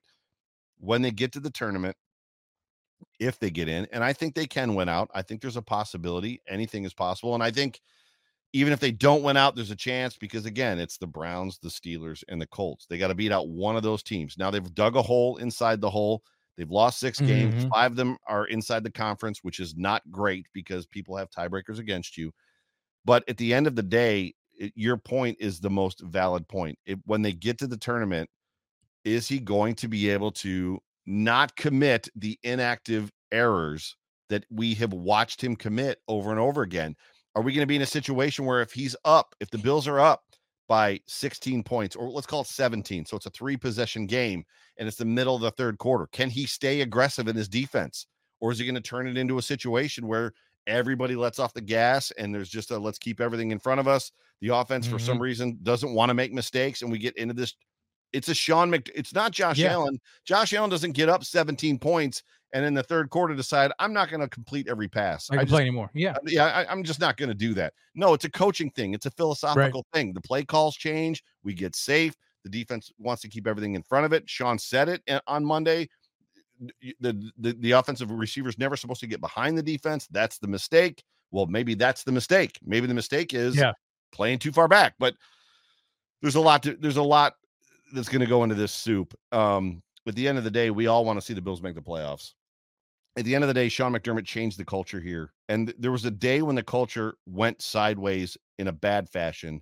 John Fina, Jerry Ostroski will tell you all about it. It's the day that Gregg Williams was hired and the day that Tom Donahoe was hired. That was the day that this team sunk into oblivion. And that was the, that was the key marker. The key marker on the way up was Sean McDermott getting hired. He changed the culture at one Bills drive. Yeah. But you said it very, very well. Is he the right guy to raise the bar again and meet it? And I don't have that answer. We're going to find out because I don't think he's going to get fired, but we're going to find out if he has that ability. And the question is, is how many years of Josh Allen's career do we have left? And you know, and inside of that, at what point in time does Josh say to himself, I think I could win if I was a whatever, right? Oh my gosh. pick a team. Oh. Like I- think I could win if I was with that other team over there. I, Mm, I'm not saying that that's going to happen, but mm. do you think Aaron Rodgers is happy about winning one Super Bowl? Probably not, right? No. You know, I'm I'm I'm a I'm gonna put a pin in that right there, Joe, because you said something right there that I really that really just stirred something up uh, within me. Uh, I'm gonna go back to the super chat here from Jeff King again. Um, and it kind of piggies back piggybacks on, on on that one point that you made about about kind of you know the uh, where the Bills were back then. Um, he says, "Yo, look, uh, I loved Marv Levy, Mm-hmm. loved him, had all the dogs to pull the sleigh, but he couldn't get it done. I'm reliving the same scenario again, and that is, I mean, and for those who are who who who remember the Bills from then, it can agree, right? I mean, you you you you have a point of reference, and you can kind of see the, the the writing on the wall, so to speak. Like like, dang man, like this team is is very very good. Um, they have the dogs, they have they have the dogs to pull the sleigh, but man, is the coach the coach to get them over the hump? He hasn't done it yet. I mean, he hasn't even made it to the to the uh, to the Super Bowl, let alone win it. I mean, so in my in my opinion, I mean, so far, I mean, at least Marv Levy's went, went four times in a row, you know, and Right, Sean hadn't even right. gone once. And Right. so, uh, Jeff Jeff will remember there's there's there's one thing in common with both of these teams. Both that team from the from the 90s Super Bowls. You might I don't know how old you are, Rev. I'm 50. yeah, Excuse me. 42. But yeah, there, but there's one thing in common with both of these teams, and that's the prevent defense. So Oh, just, throw- just throwing that out there. Oh, oh, Walt Corey, Walt Corey was a salt. was a hardcore prevent defense guy. So eh, the Bills had to boat race people, just what they had to do. And they were capable of doing it until it got to the point where coaching in the tournament became the most important thing. The most important thing in the playoffs is coaching. it's coaching. Now to go back to your to your point that I said, you know, let's put a pin in it. Oh my gosh. So now, when you when you're in this position, and and this is this is again to kind of go back and forth here uh, with with Sean McDermott here. You mentioned Josh Allen, and this is where I don't think many fans are willing to even even talk about or, or to allow in their minds Mhm. is how long and how many years of Josh Allen's prime Mm. could we waste Mm. behind a coach who can't get it done? Right.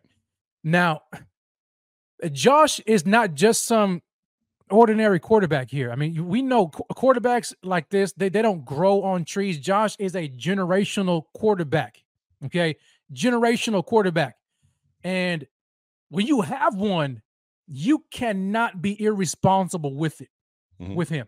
You know, and, and I feel like like Sean McDermott is probably getting a little too comfortable with this level of success that he's that he's you know that they, that he's had you know with the team and the fact that hey you know I've, I've taken the Bills out of the drought you know we've been successful we've been a, a perennial uh, Super Bowl contending team for X amount of years we've got Josh Allen we have a good team all this I think he may have gotten a little bit comfortable in that and not understanding just the type of stallion he has you know uh in Josh Allen like you cannot waste many years of this man's career, especially when you know the way in which he plays. Okay. mm-hmm. um, his his his physical aggressive nature. You understanding that you cannot be irresponsible with him in these games from a coaching standpoint. And that's where my main gripe is. It's like, mm-hmm. okay, the Pegulas, they have to get in here and they have to see. And look, now, look, you're paying Josh two hundred million dollars too. I mean, so you so you're paying this guy a lot of money, a lot of money. It's three hundred. It was two fifty for the extension. Total value of the oh. contract was like three twenty. It's like three hundred million. See, that's even worse. And I mean, it must be nice to where you can just you can just drop that kind of money and and you really are not even concerned about it. You know, yeah, yeah, because yeah. to me, it, it's like you have this guy, you're, you're paying this, you're paying him this kind of money. How how much longer, right? Like, like that's why I'm like, there, there needs to be a sense of urgency because we have seen it's, it's not just one game, it's not just two games, it's it's it's multiple games in the postseason. I'm not yeah. talking about the regular season. It's multiple games in the postseason, like where, like you said, coaching matters, where Sean McDermott has failed. Failed. Is it gonna be when Josh's prime mm.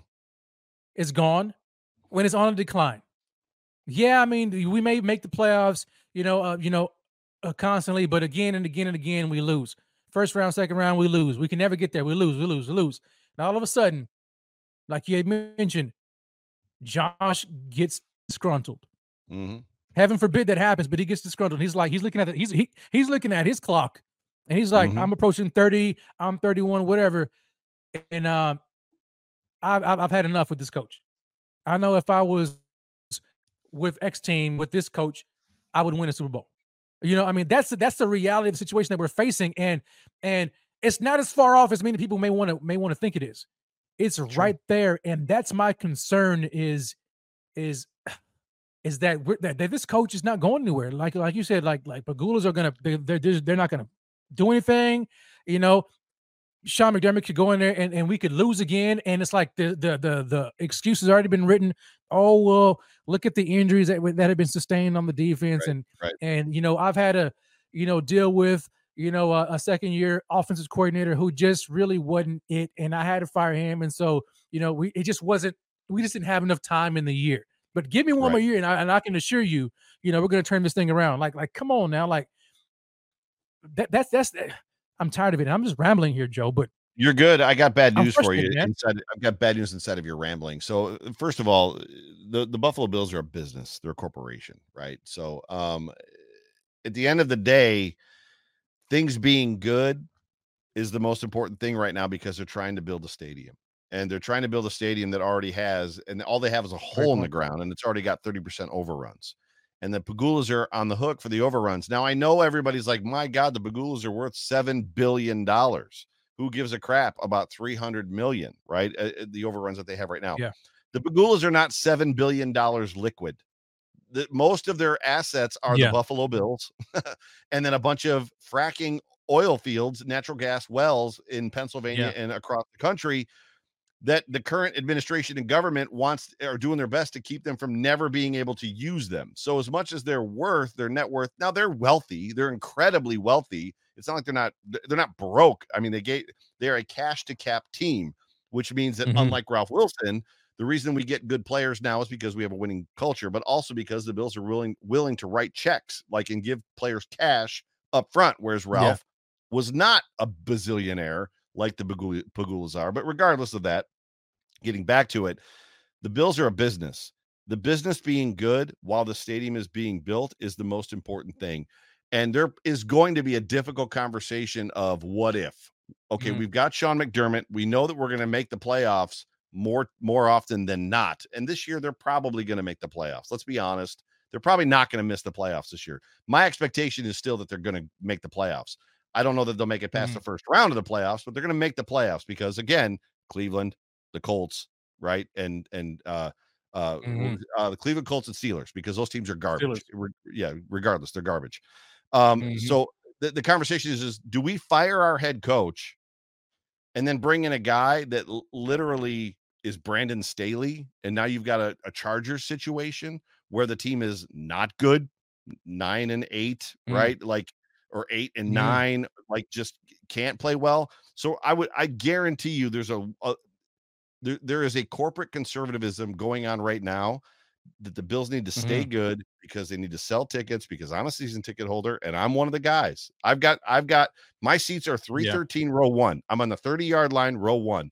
The PSLs for my seats if I get like seats are going to be astronomical. I'm talking about mortgaging the PSLs because I don't have that kind of cash. Yeah. So they've got to be good enough for me to want to buy in or I'm out. And how many fans can be out before this whole thing goes belly up? Not literally, but you know what I'm saying? Yeah. Figuratively belly up. So there's an there's an aspect that, and and there's a there's a reaction to sell tickets to the new stadium first versus win a Super Bowl first. That's my fear. And I would if I had to mm. guess as a businessman, as a leader, as a guy that owns a company, as a guy that's been in executive leadership, I promise you those conversations are hev- hard and heavy. Like we need to make sure we're Yeah. winning football games because of what's coming in 2026 and they want to give this stadium to the fans. It's not a situation where that like they're doing this for negative or bad reasons. They want to give us a good Right. stadium. They want to do this, but at the same time, there's the reality that they got to pay for the damn thing, right? Because they're sure, not sure. they're not they're not they're not at home in Colden, New York, in their mansion on the pond with seven billion dollars in the safe. That's not what's going on right now. Like that's not who they are. So now, now, it could the same be said? Well, let me let me let me let me let me phrase it this way: um, to to all the season ticket holders and, and those who who who uh, you know who who frequent you know um Bills games all the time, and and and my question is, what's good enough for you to buy in to this new stadium? Like like what's good enough? Is it the Bills just you know winning the regular season and oh they go to the playoffs? you know um but they don't really win a super bowl like like at what point is it like i've had enough i'm i'm done like do you do you need to see them hang a banner up you know what i'm saying for you to be all in and buy in? Or are you just you know content with this with them just winning and just going to the postseason but constantly getting bounced in the first and second round That's tough. I mean, everybody's going to be in a different situation. So everybody's Yeah. financials are in a different situation. For you know, Marshawn Lynch, everybody's mentals are in a different situation.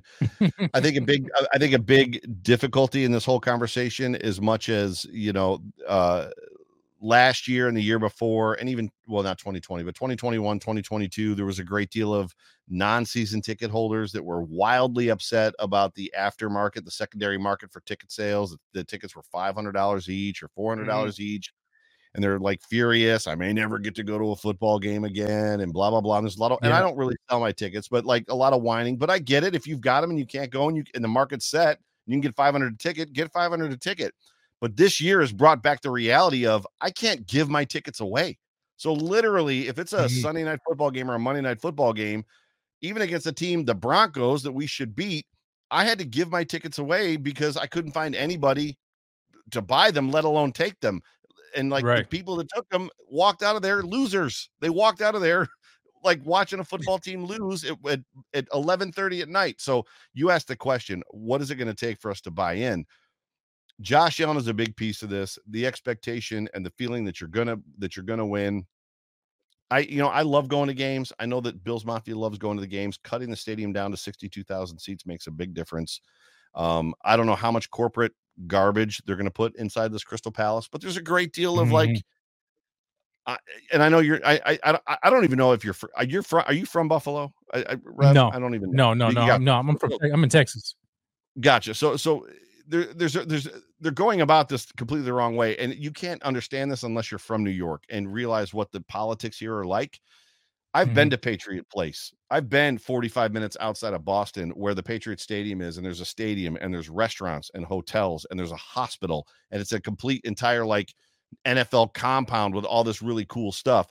Meanwhile, Yeah. the Buffalo Bills are building the coolest stadium I've ever seen in the middle of a field in Orchard Park with nothing around it. They're missing. They're just missing the whole freaking thing. Wow. There's there's a there's a there's and I know that that's a lot of politics more than the Bills necessarily, but there's a lot to it. Winning a Super Bowl would help, right? You win a Super Bowl, people Yeah. are going to like pay anything that they can pay, and they're going to mortgage anything they can mortgage to get into that stadium.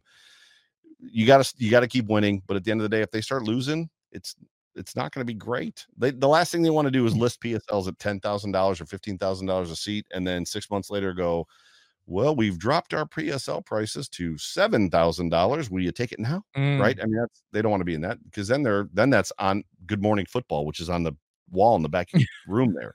Like, like they're talking about it on ESPN First Take. Oh, the Bills have dropped their PSL prices. No team in history has Yeah. ever had to do that, right? So Right. Oh, is man. Buffalo a viable market for for an NFL team? Like those that, dude. It's here we go. That's a tough place to be. and Round and round and we go. Yeah. It's a, it's a it's a tough place to be for the for the Buffalo Bills, and and they have to win. Which I mean, and I think I think we can- we can all agree. I mean, th- we want this team to win, and and and they they have to do it, and which makes this season so so crazy, right? I mean, Right. It's like man, like like you're six and six, like you have nobody to blame but yourself. I mean, we can talk, we can talk about injuries if you want A rising, a rising tide lifts all boats. Win the freaking Super Bowl, all the problems solve themselves. Yo, you got that right. You got that Right. right. That- that's it. They, they they just have to win the whole doggone thing. Win the Super They Bowl, have to- they everything, have to do everything it. itself. Yep. Everything corrects itself. Everything fixes itself, and we're not even having this discussion again. That's but right. the fact of the matter is, they haven't gotten there yet. And they're They win the six, Super Bowl. outside They win the Super Bowl. The corporations buy the tickets. The corporations buy the suites. They might not keep them forever, but you start winning the Super Bowl, and like you'll have uh, teams will be, or companies will be coming from Toronto to buy to buy. uh, Yes, it'll be Yeah. win the Super Bowl. Put put a good product on the field. You won't have a problem. Well, they have a product on the field. They have they have they have a good product on the field, and I think that um, this team, you know, when they're when they're playing their best, they can they can go against anybody, and and I think they have the squad to actually win it all. I mean, you know, um, it's just a matter of the coaching once they get in the postseason, but that's six weeks away. Right now, the Bills have an insurmountable task ahead of them once they get out of this bye week, and they have five games that I think they have to win.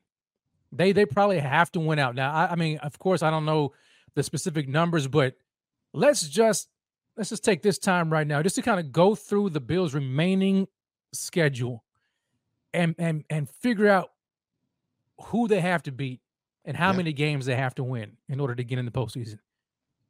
And it starts right the gate with the Kansas City Chiefs. So, Joe, They got to win that football game, which they can win. They, They can win win that game. football game. They, they can win that football game. That's not a problem. But when you're looking at that, you've got to look at where everybody else is too. So I would Mm-hmm. preface this conversation with the fact that the Bills are six and six, the Jets are out of reach, the Patriots are out of reach. In the AFC West, the Broncos are six and five, so they're ahead of the Bills because they got one less loss. The Raiders are five and Right. seven; they're probably out of it. The Steelers seven and four are in. The Browns are seven and four in right now. The Bengals are five and six, and I don't think you can count them out because they've got they're a good coached football team like the Steelers. The Steelers are a good coached Mhm. football team. Uh, in the South, right in the South, you got the Colts at six and five and the Texans at six and five. That's why the Bills are in tenth right now. So you've got a Mhm. crap ton of teams here that have to lose. So go ahead now. You can start your conversation. So it's Chiefs, so the right? Chiefs. They, Yeah. They've got to win. They've got to win that football game. Yeah. They've got to they've got to beat every AFC team on their on their roster or on their schedule at the very least. Do you see them beating the Chiefs? Yes, they don't. They haven't had a problem beating the Chiefs in Arrowhead in the regular season the last couple of years. Mhm. So they beat them both. They beat them twice the last two years. All right. So if we're doing pick the Bills, um, coming out of the bye, the Bills win against the Chiefs. I think the Bills. I think the Bills beat the Chiefs, and I think we go to seven and six, and Bills Mafia is on top of the world again. Look, we just beat the Chiefs, even though it doesn't really mean anything Mhm. because it Means comes down to the tournament. It comes down to the tournament. Here we go. Week 15. The Bills come back home, play the Cowboys. You pick that one. on. What do you think, Tech, Um, Mr. Texas? So, so for me, uh, look, the Cowboys are a good team. I mean, I was Dak I was at fire. I was at I was at the Bills' first Monday night football game in whatever it was, twelve years when the Cowboys came in and Yeah. Nick Folk quick kicked that field goal in the last seconds of the game. Uh, like that was a ridiculous game. know But that hurts I don't trust Dallas in this stadium that late in the year on the road. on yeah. the road. Right. Yeah, and I, I agree with you. And and so and this is this is where I give the Bills the edge just because of that, you know. Um and the Dow and the Cowboys, they're probably, you know, they're like, you know, hey, well, you know, we can afford to lose this game, you know, Mhm. uh, against the AFC team. So I get I, I think the Bills can win that game. I will give them the win um against the Dallas Cowboys at home. So two in a row. Two in a row. Now, the Bills have to go across country now to play the Chargers, who, I mean, yeah, we can look at the record. The record is not good, but I mean, they got Justin Herbert. You've got, you know, uh, Keenan Allen, um, you know, Austin Ekeler. They have they have weapons. They have talent. You know, again, their, their coach is, is is coaching problems again, Mm. you know, but a cross country trip in LA against the Chargers. Um, what do you have? So that uh, the only team that loses more Billsy than the Bills are the Chargers. They just invent ways to to lose football games, much like the Bills do. I don't I don't see a situation, especially with, I think I think Bosa's out. Is he out for the year? Is- He's out for the year, right? Is Joey Bosa out for the year? I year? so. Yeah, I, I don't see a situation where the Chargers beat the Bills. So to me, if I'm a homer, I'm a homer, but I think the Bills win that game too. Okay. So the Bills, three wins. I've got three. back, I've got back three to wins. back, three three in a row. Yep. Okay. Um, and uh, let me see here. So now the Bills go back. They play the Patriots That's December thirty first. That's a dub. They got to win that game.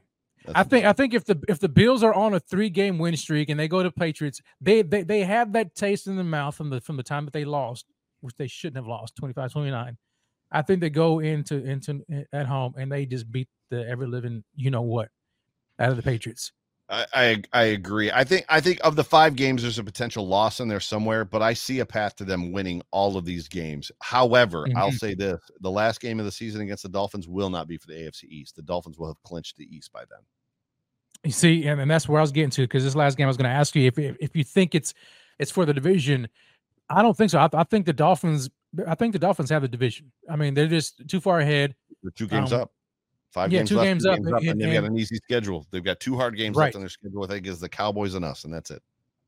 Yeah, yeah. So I, I there's there's no way I think that. I mean, in, unless something utterly ridiculous happens, um, I don't I don't see the I don't see the Dolphins. Um, I can losing tell you what their, games sch- I to can the tell you what their schedule is. Hang on a second. I'll tell you what their schedule. Yeah, I'm pulling up too. Yeah, I'm trying to. My internet's kind of going slow Yeah, here. Let me see here. So I mean, th- th- you're talking about. So they got the Commanders this week, right? That's a win.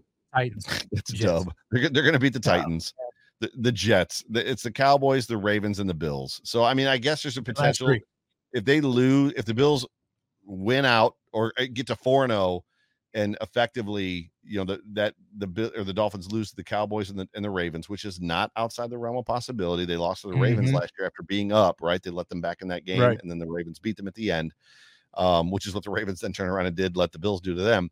Uh, that game could be for the division. I just I have a hard time believing it. I think the Dolphins probably finish the season four and one, and the Bills potentially five and oh, four and one, five and Mm. oh, and then and then it's going to come down to, and we can look at those games too. I'll you pull up the uh the Brown schedule, and I'll pull the pull up the Colt schedule. Yeah, let's do that. Here, let me.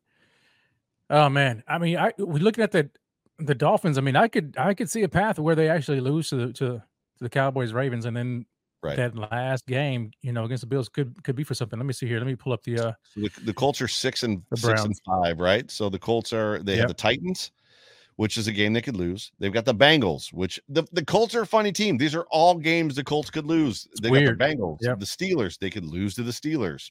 Uh, they're going to beat the Falcons. They're probably going to beat the Raiders, and they're going to lose to the to the Texans. Uh, which we call it on the last game of the season. So the Colts have to lose two of those games, and I think that that's very, very possible. And while you're doing your Mhm. uh, conversation about, Yeah, I got the Browns. I'll, I'll look up the. yeah, I got the Browns.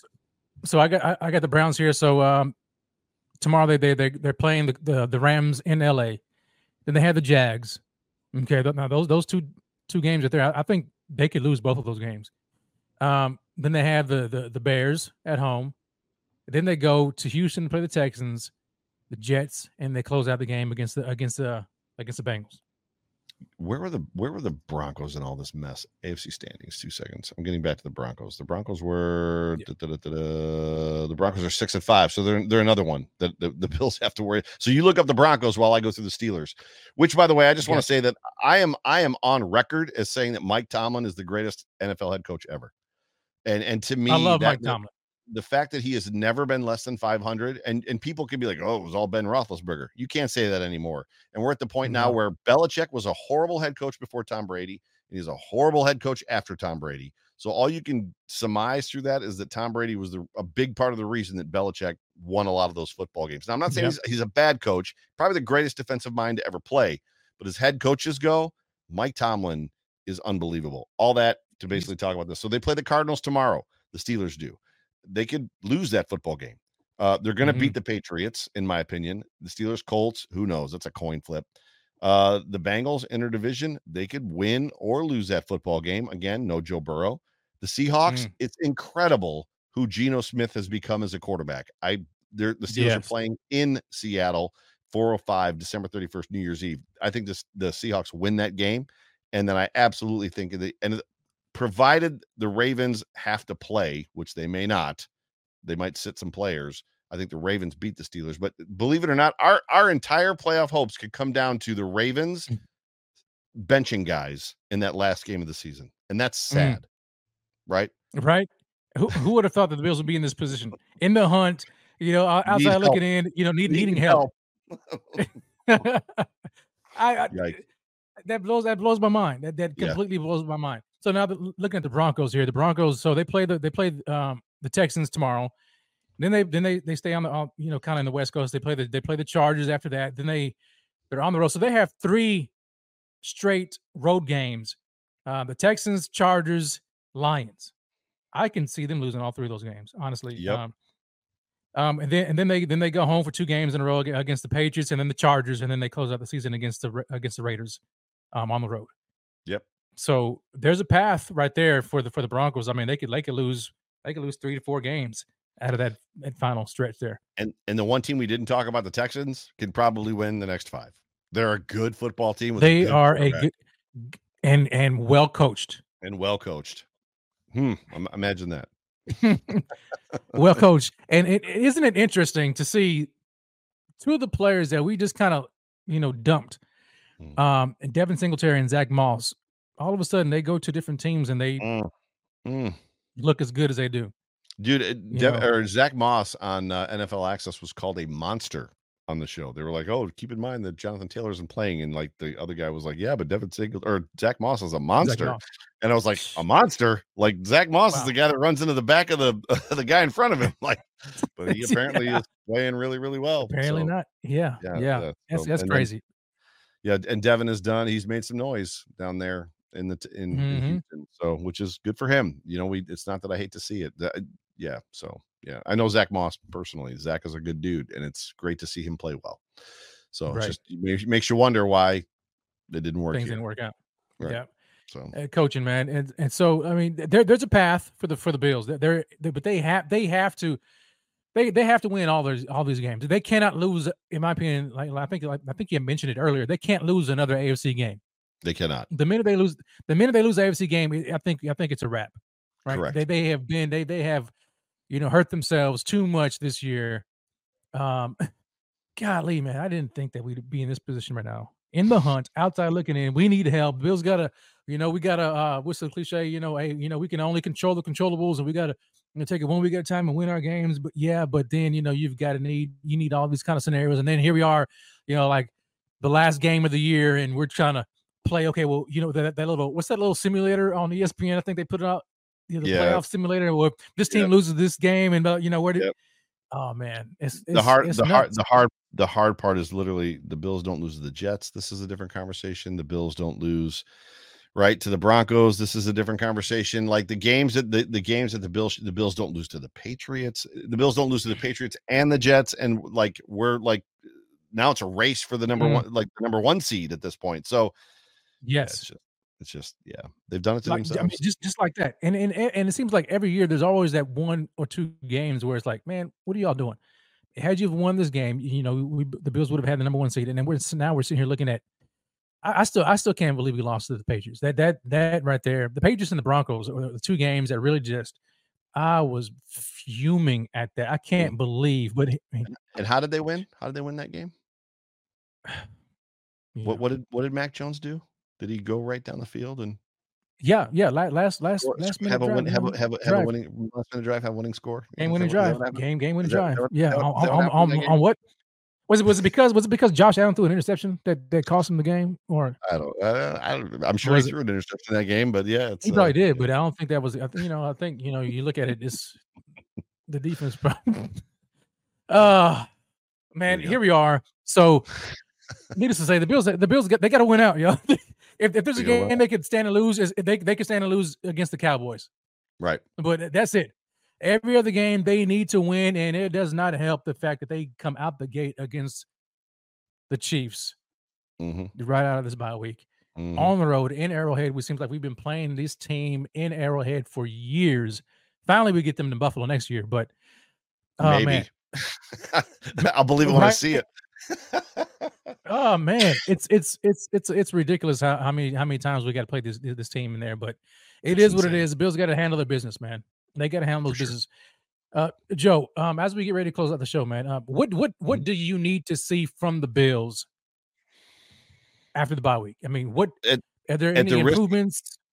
Yeah, at the risk of upsetting all the Bills Mafia, including myself, you know, complementary football is important, right? And I, got, I'm, I, I got sick of hearing about it as well. You know, wh- eh, going back to execution and all that stuff that we were talking about earlier, and you're talking about complementary football, and like nothing is going right. I- eh, There's an aspect of like, what do we have in a con- like this is shouldn't even be a conversation, but they need to play good offense, they need to play good defense, they need, need to play good special teams because even the special teams unit has been bad this year. You, you, you said earlier, you know, could Sean McDermott fire himself?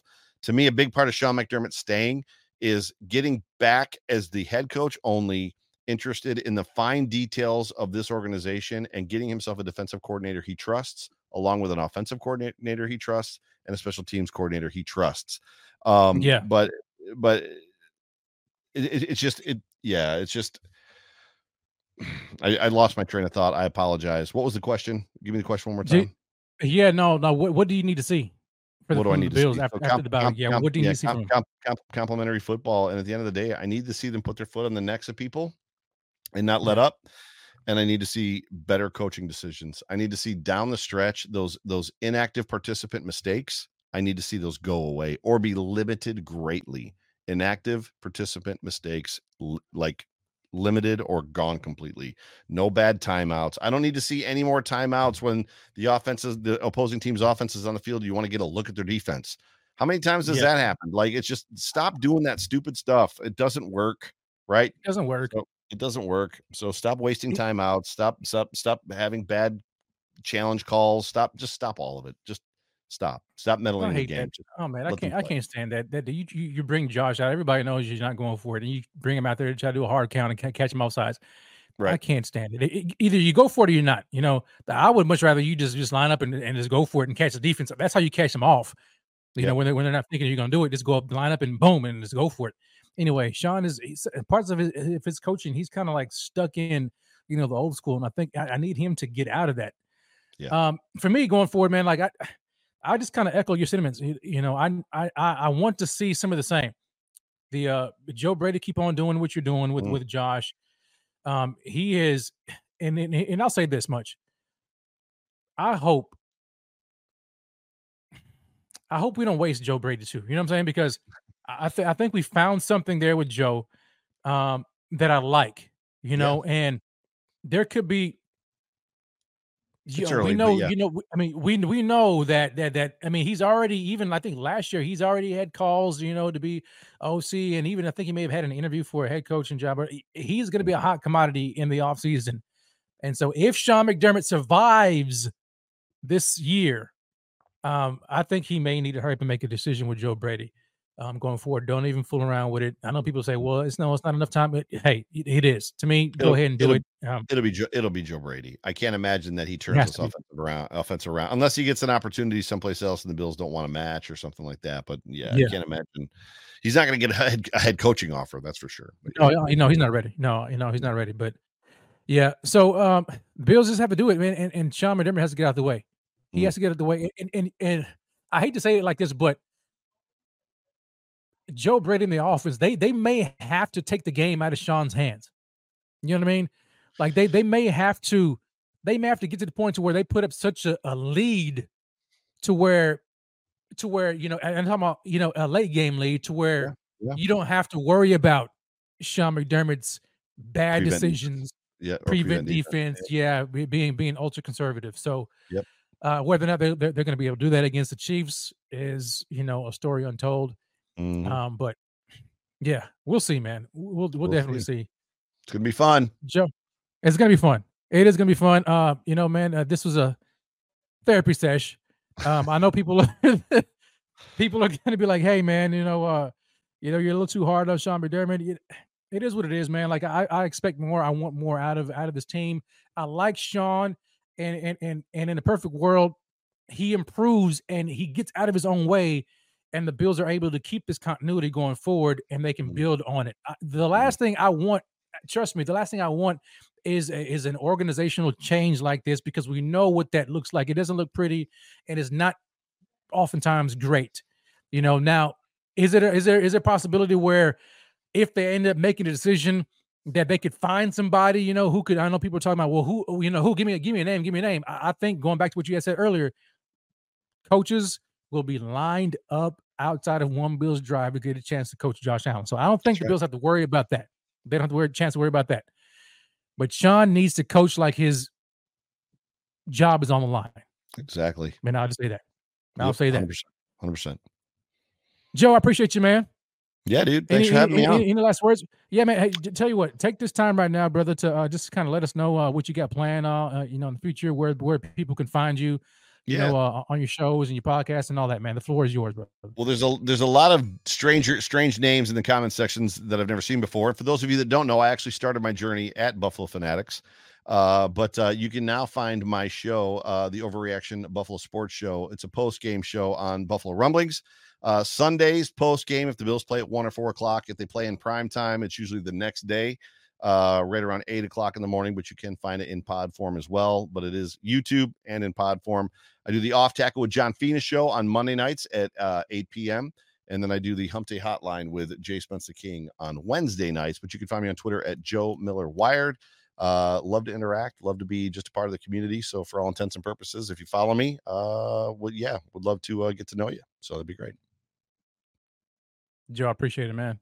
Yeah, you guys go ahead. I mean, go out there. You fo- follow Joe. He he's a you know stand up guy. Um, I love his content. Uh, like I could really listen to him like all day long. Um, they don't call him the voice for nothing. He has that voice, you know, um, that you can really just listen to over If and I- over and over again. He brings if great I content, if, if I could get a job reading books, like where somebody would just pay me like a million dollars to sit at home and record myself reading books, so people could have like audio form books, I would do that, right? Yeah. So yeah. Oh, if the dude, Bills, you know, if the Bills, it, like so, FG's comment, if the Bills move on from Joe Brady, hypothetically speaking, like I could, I could, if somebody Yes. just pay me, somebody give me a million dollars to do that a year, right? Like just read books and the sunset on the beach, right? Just something. Yeah. Oh, that would be great. Yeah, and I would listen, and I would listen to it, man, because you know I'm I'm, I'm I hate reading. You know, I, I mean, I'm in school trying to finish my degree, and I hate reading. And I and I have to, I'm, I'm one of those guys, man, where like I have to do the the audio. Uh, give me the audio version. Let me hear it because I probably have ADHD. Just Exactly. hasn't been diagnosed, and I'm all over the place. So if I can exactly. hear it in, and the voice is, like like yours, man, Same. it I'm makes you, makes life a whole lot better. Right there with you. A whole lot better. Shout out to you guys, man, for watching, for staying tuned, man. Uh, an hour and 40 something in, in, in the books. I appreciate you guys. Make sure you go ahead and follow Joe Miller at Joe Miller Wired. You saw, you know where you can find him. Uh, follow me at Rated Rev. Go to supportbf.com and follow us on all of our social media platforms. If you haven't already done so, make sure you like, comment, and subscribe to the channel. Until next time, baby, it's Rev. It's Joe Miller, the voice. And as always, God bless Hmm. and go Bills. Go we'll holler at y'all next time.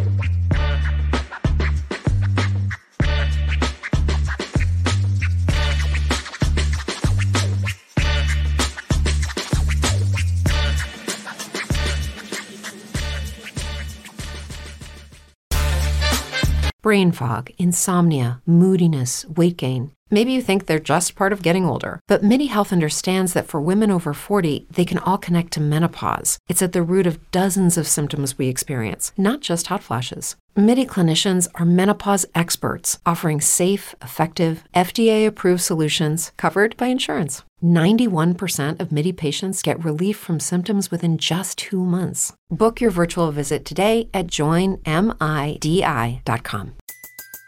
Everybody in your crew identifies as either Big Mac Burger, McNuggets, or McCrispy Sandwich. But you're the filet fish Sandwich all day.